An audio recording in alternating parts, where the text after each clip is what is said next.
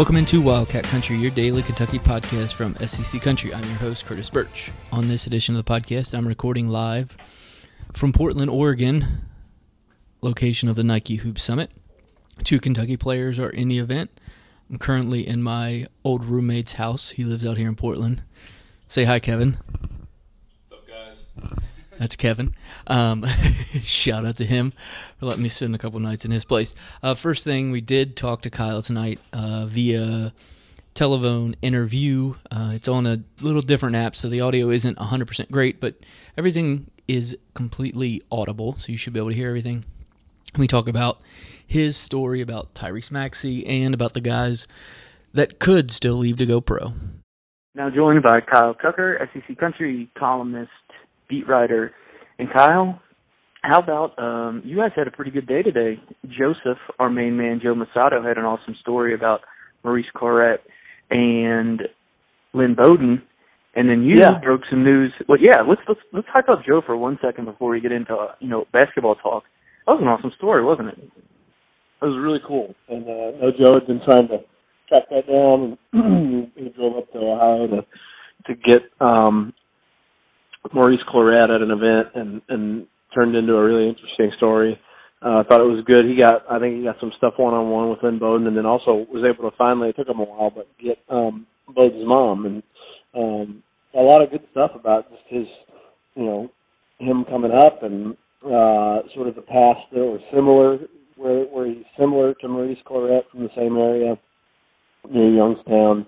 Um, you know, both just dynamic, um, sort of legendary high school players in the area that coaches around there say, you know, Bowden might be the best player since Clarett in that area. Um, you know, but also in in I think high risk situations to have life uh, derail them with with poor choices, and obviously that happened with Clarett, and Clarett has become a mentor to Bowden uh, in part because I think his mom, Bowden's mom, connected them. She wanted that guidance and hey, you know, do this better. Um, you know, and, and so that was really interesting. It was a really, really good long story if you want to get to know Lynn Bowden. Uh, crazy fact from that is he has 72 tattoos, which is wild. Um, but also that he knows what that says to people about him. That people will judge because of where he's from and because of the tattoos and all that. That people will judge him and, and think a certain thing about him, but um, he doesn't, you know, want to be that guy. And uh, it was just a really, really, really good read, and Joe did a great job. Joe always does a great job, but that was a terrific story. Joe's awesome. Be sure to be following him at Joe underscore Mussatto, two S's, two T's, and read the Lynn Bowden piece. All right, Kyle. So let's get to your kind of story of the day. Uh, Tyrese Maxey, who, you know, if Kentucky fans that follow recruiting are probably familiar with that name. Calipari went and visited him, him in Texas as soon as the evaluation period had opened up. Um, but there's a new angle to this story in him as a recruit. Yeah, I talked to him today, and he uh, confirmed what I've been hearing that he and Cal have been talking about him also uh, reclassifying from 2019 to 2018 and joining Kentucky this coming season, uh, which is the plan as well for Ashton Hagans, uh, who was Ashton Hagans was the number one point guard in the country in the class of 2019, and Tyrese Maxey the number two point guard in the class of 2019, uh, and they could end up both at Kentucky reclassifying and at Kentucky in this coming fall. Uh, and oh, by the way, Kentucky already has a five-star point guard uh, in Immanuel Quickley in the class of 2018 already signed, uh, plus another five-star guard, Keldon Johnson, and a very borderline five-star, almost five-star guard, shooting guard in Tyler Herro, and a McDonald's All-American rising sophomore in Quade Green, um, and Jemarl Baker as well, uh, a top 100 kid who sat out with injury last year. So that would be a ton of guards um, in Lexington. They would have the most loaded backcourt in America by far, and also just a really interesting situation. They would have three five-star freshman point guards and four total five-star point gu- guards, assuming Quade Green didn't transfer. And, and quite frankly, I think if they were to get if Hagans and Maxey both reclassify and come this coming season, uh, it seems like it would be almost a foregone conclusion um, that Quade Green would leave because I, I don't see where he how he could see a role for himself. But um, you know, and that'll frustrate some people I think because they want some veteran leadership. Um, but you know, it's a good problem to have, I guess, if you're if you want to look at it that way. To for Calipari to try to figure out what to do with a just a stack of five star guards on his roster next season.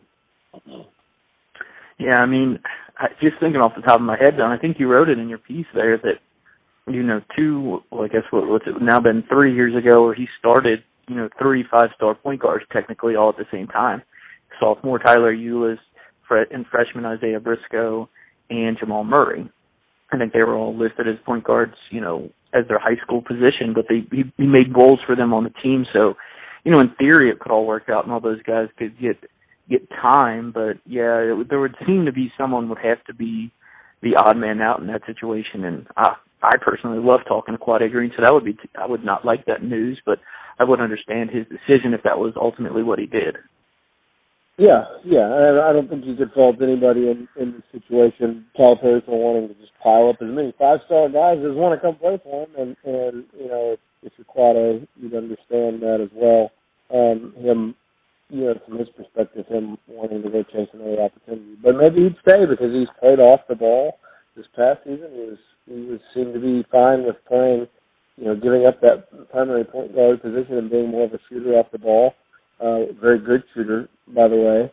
Um, you know, and it's interesting. It's it's clear how much Calipari has talked to this kid about that, though, Tyrese Maxey, because he was just reeling these off the top of his head to me, like the times that Cal's had multiple five star guards, and he's like, you know, and they had Tyler, they had uh, Tyler Ulis and the Harrison twins and Devin Booker. That's four five star guards, uh, and they were really good then. You know, he makes that work, and, and I trust him to make that work. And um, you know, he talked about how the um, the practices would be like NBA practices, and that that's the goal. It would be a bunch of future NBA guys going at each other every day, and they'd make each other better. And um, that attitude certainly is the kind of attitude that you welcome if you're John Calipari. Um, you know, and I, and I think I just think he likes the idea because these are not all just pure point guards. They're guys who have a skill set where they could play off the ball Immanuel Quickley is a really good shooter. Maxey's a good shooter. Hagans is more the pure point guard. I think of that group, he'd be the guy who has the ball in his hands. Uh, you know, but I think I think you could see a situation where they all play together and Cal liking the idea of whoever gets the ball on a on a rebound, on a defensive rebound, it's in, in transition, whoever gets the ball, that's the point guard, and just go and push it. Uh, yeah. He likes the idea of being able to initiate the offense from anywhere on the floor. Um, you know, you could you could have the point guard start it off, or you could have you know either your wings if you're playing with those two guys at the point guard uh, at the wings. The other two, um, you know, you, they can start things. All those guys are pretty good size, six three, six four point guards. Um, you know, Quade Green's probably listed at six feet, he's probably a little less. He's probably five eleven, so he's small. Um, you know, they'd they'd have good size at those other guard spots, and uh, so it gives them it definitely would give them a lot of options. And offensively, I think they would be a holy terror uh, to have all those uh, guards attacking, scoring guards. Um, and that was, I think, a frustrating thing for them this past season that they, you know, other than Shai, who did they have who could really create mm-hmm. offense for himself? Um, and, you know, in this situation, you'd have a, a heap of guys who could create offense for themselves. What kind of game? You mentioned that you know Maxey's a, a capable shooter. I mean, what else? You know, what are his strengths and what what does he continue to need to work on if he ultimately reclassifies? And then, you know, I guess if he doesn't, that that would still work out okay for Calipari. yeah, yeah. Well, I'll be honest. I have no idea. I I, I know very little about, excuse me, about Maxey's game um, other than you know what other people say about him. So I I wouldn't uh, venture to, to offer a breakdown of it right now. Uh, just know that he's really highly thought of, highly regarded. That Kentucky really wants him, uh, likes him, uh, thinks he can play off the ball as well. Um, like I said, I think they feel like they have in those other guys in Maxey and Quickley, obviously Keldon Johnson and the other guards, guys that that can play away from the ball, and even Quade Green. Um, and then they have in Hagans um, really attacking style point guard yeah. who's who's going to be the guy that's got the ball in his hands. Uh, I had it made a reference to me this week uh, by someone connected to Kentucky's program that that Calipari sees sort of visions of Bledsoe Wall again, where you've got these two just stud guys that you make most people wouldn't think they would both want to go to the same place and try to coexist, and he makes it work. Um, you know, there Wow. so you can go all the way back to that that first class, you know, that first group here at Kentucky where he utilized more than one elite point guard. Yeah, and, and the immediately when you talk about Wall and Bledsoe, you're you're you people Kentucky fans probably jumped to the West Virginia game where they couldn't hit a jump shot because you know the guards that's where they were lacking um, with the incoming. But they won't have that in. issue. This, Yeah. yeah. this is a different deal. I mean, John Wall was a terrible three point shooter. Uh, Bledsoe wasn't great. A bunch of those guys weren't great. Um, They were relying on enough. Darnell Dodson. right. Yeah. You you would have a, it'd be a much different situation. I mean, you'd have so many options, and if any one guy wasn't hitting shots, you just bring in the others. Yeah, Um, you know, and don't don't discount the value of Jemarl Baker, um, who by all accounts was just a just shot making fool when he was out there doing doing some of that stuff while he was rehabbing his knee. Um, a really good three point shooter. I think Tyler Herro is going to be uh, a guy who I don't know will he play a ton as a freshman. I don't know, especially if this is the group they bring in. Um, but he's going to be a guy that if you get into trouble, uh, bring him in and he can get get a bucket. Um, you know, Immanuel Quickley I think was around a forty percent three point shooter, and if Quade Green stays, then you know, then at that point you have literally no concern about three point shooting because you you have several guys who can knock them down. Uh, Quade Green had a stretch of like ten straight games where he had, I think, two made. It was like his that was like his thing. He would come in and make two threes in a game. I think we talked about that on a on a podcast. So you, you've got you've got that. um If he does come back, you've got that insurance as well. I, I just don't think that is going to be an issue. Uh, guys who can make shots. I mean, even Keldon Johnson, he's not a great three point shooter, but he's got a good enough stroke and can make those, can knock them down. So, um, I, I, I don't, I don't think that's an issue. Plus, if you know, I think, I mean, this is very much still up in the air as well. But if Wenyen Gabriel comes back, you've got a six foot nine power forward who shot 55% over the last 10 games of the season uh, and made seven in a game in the SEC tournament. So I, I just I do not think ultimately whichever combination of guys does return and does come in, they're going to have plenty of. Uh, I, I do not think it's going to be an issue. They're going to have plenty of three point shooting. All right, let's let's wrap that up with you then with that Wenyen Gabriel stuff. He posted a Instagram story picture of it's like two arrows pointing up two different paths and they both lead to like this mountaintop and then there's the the thinking emoji. So obviously that's kind of a metaphor I'm guessing for his decision, you know, what's he going to do? There was a report that his brother said that if he wasn't a first round pick he would come back he actually quote tweeted that report or a aggregate of that report and said false. So what are all your capital kind of letters? Yep. huh? All false in all capital letters with an exclamation point. What Yeah. are what what are you reading on him? I don't. I don't think that's right. Uh, you know, it was a quote from the brother, or it was a reference to the brother, uh, Wenyen Gabriel's brother, saying that to the Herald Leader. I think Matt Jones sort of summarized that in a tweet, and, and William said it was false in all capital letters. Um, and I don't think that's exactly right. And I actually posted a story last night, uh, talking to some sources yesterday that he is very much considering a professional career, knowing that it might not be in the NBA at all. I mean, I, if he enters the draft, I, right now I don't think he gets drafted at all. Um, he's not ranked in the top 100 prospects on ESPN's 2018 draft uh, board. Um, you know, if he does get drafted, it's second round. I mean, there there is no way I can imagine that he becomes a first round draft pick this year. Um, but he he may take the Isaiah Briscoe path, which is knowing that you're probably not going to get drafted, hoping you if you declare that you will at least get a combine invite, which Briscoe did, uh, that you can try to impress or at least get on some radars at that combine.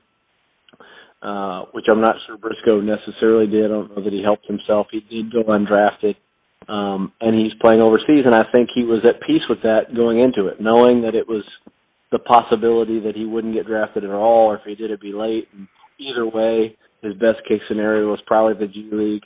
I would say that's where Wenyen Gabriel is, and he has got to decide if that's okay with him, or if you know if you're going to toil for another year, if you're going to kind of grind for your dream for another year, would you rather do it at Kentucky on a national title contending team where they're going to lean on your leadership, where you can continue to work on your game?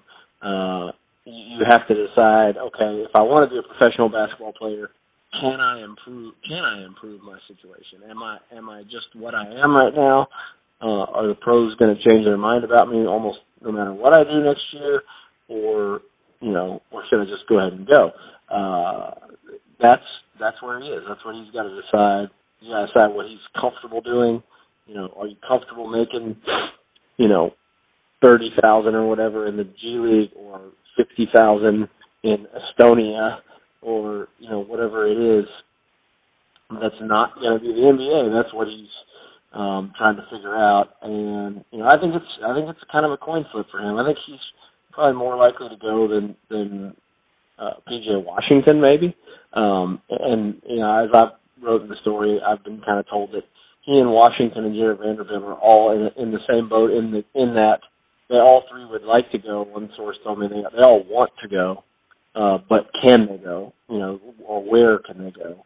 And you know they'll have to decide that. I, I, one person told me that they that's close to the situation that they think two of the three probably come back. And I think Kentucky would take that. Uh, I think Kentucky fans would have to be happy with that result if two of the three of Jarred Vanderbilt, PJ Washington, and Wenyen Gabriel come back with all these guys coming in uh, they're going to be fine. Even if Quade Green leaves, I think they'll be fine. I think they're better off if Green comes back and, and two of those forwards come back as well, because then they're they really have a nice veteran nucleus and they have boatloads of young talent coming in. Um, but uh, that's that's kind of where that stands. You know, and I don't I don't know that a decision's coming imminently on from any of those three forwards. Um, they'll continue to probably try to gather some information, but um, it, it may continue to be murky even after the deadline. They they may all three put their name in. PJ already has, but they may all three ultimately put their name in without hiring an agent and see, okay, do I get a combine invite, and and then mm-hmm. go from there. All right, Kyle. Well, we appreciate it. Everybody should be following you at Kyle Tucker underscore SEC. Thank you, Curtis. Enjoy Portland. I will. Thanks again to Kyle for joining the podcast. Now we're going to move on to a interview I got a chance to do with Keldon Johnson, who sat out the practice today because of the ankle injury, but he seemed like he was still possibly ready to go on Friday. How much have you got to maybe bond with a couple of the guys that you're going to be playing with next year at these events? Um, I pretty much know everybody that. Uh, you talking about like that's coming in Kentucky? Yeah. yeah, I pretty much know everybody that's coming in Kentucky. I either played with them or played against them, or I had some kind of relationship with them. Uh, but I mean, I think that uh, I mean, I think that we all get a, get along pretty well because everybody everybody knows each other. You, have you been kind of surprised, like waking up the past couple mornings and each day you guys got a new commit? Uh, I was really surprised on the EJ commit. Uh, I mean, I wouldn't say I was I was surprised with Ashton, but I wasn't like that surprised because me and Ashton has talked before like about it. But uh, I mean, I was really surprised with EJ because uh, when I talked to him previously, it was uh, he had me going everywhere. So. I mean, what are you kind of looking forward to playing with him? How will his game fit with the rest of you guys, EJ? That is. Definitely. I mean, he could he could do it all. He's another he, like he's 6'10", 6'11". He can handle the ball. He can shoot. He can post up. He can do it all. So I mean, a great addition. Do you expect to be playing with Ashton next year, or do you kind of have any idea? You say you talk to him quite re- often. Uh, you guys have to see. I'll say. Yeah. I'm listening just like you guys are listening. We're gonna have to see what's going on. um, a lot of Duke guys out there at the other All Star games too. I think you're probably aware that's the first game next year. Yeah. How's is you guys already kind of building that rivalry up a little bit? Little bit. What's that going to be like? Uh, I mean, we just a little trash talking. You know, we competitive, but uh, we just gonna have to go out there. We both gonna have us and Duke. We gonna have to go out there and compete and see who wants it. Who wants it the baddest. What do you just kind of like going back a little bit? What's it like being recruited by Kentucky overall, and then you know John Calipari specifically? Uh, a blessing, a dream come true. But uh, definitely, I'll say more of a blessing that uh, being able to be recruited by such a great program like that and a great coach. What's he kind of What's he do when he comes into your house or comes into your gym? Like, what's it? What's that experience like? Uh, I mean, of course, it's a good experience, but it's not like it's not like out of ordinary. I mean, it's just he respects me, I respect him. How you doing, Coach Cal? And things like that. It's nothing like crazy, I would say. What do you kind of expect to from your uh, game next year? You, you kind of see yourself as a three wing, or what position are you kind of ready to play? Uh, I'll say whatever position Coach Cal needs me to play. That's the position I play, and uh, we just go from there. Talked about the recruits that are signing up and committing. How much are you looking forward to that competition and practice every day? Definitely. I mean, to be the best, you got to play against the best and compete against the best every day. So uh, I can't wait to be able to compete against them every day. What do you think about you know some of the other SEC guys that you've been been practicing with in these events? You know, got a guy from that's going to Vandy out here. The SEC's kind of you know not been a top basketball conference at a good year last year, but what do you see from the talent coming in next year to the conference? Uh, definitely. Uh, I mean, we definitely we building up. We got a lot of great players that's coming into the SEC, and uh, man, we just put everybody on notice. And I mean, I just feel like we had to compete every day. I kind of got over here a little bit late, but your ankle, what's the kind of latest on that? I saw you go through warm ups and then, you know, just kind of stretch it out after the practice got started. Uh, just being cautious. Uh, I mean, don't want to overdo it too early, but uh, I think you'll see a lot more movement tomorrow. You think you're going to be able to play on in the uh, this big actual game? Uh, I hope so. I mean, course that's my plan, but uh, if I'm not ready, then I'll sit out. Is there any one player you know that's committed, or that you think that it's you know said he's coming back that you're kind of specifically excited to play with next year at Kentucky? I'm excited about everybody that's coming back, or I mean, I don't have no specific player that um, uh, I'm like excited for to come back, but whoever come back, I'm excited to have them on my team, and I'm even excited for the players that's leaving because they're, of course, they, they have a, a bright future ahead of them. What has uh, been your interaction with the fan base, you know, via social media or just in any of these events? Uh, it's definitely, I mean, Big Blue Nation, they treat you well, so I mean, it's definitely just, it's a great experience. Thanks so much for listening to Wildcat Country. Follow me on Twitter at Curtis Burch, B U R C H. It's the best way for you to keep tabs on me going forward. This is the second to last ever podcast that I'll be on this network, so be sure to be following there to keep up with what I'm doing. However, and wherever you're listening, go ahead and subscribe to this feed because there might be more. Thank you so much for listening. We'll talk to you soon.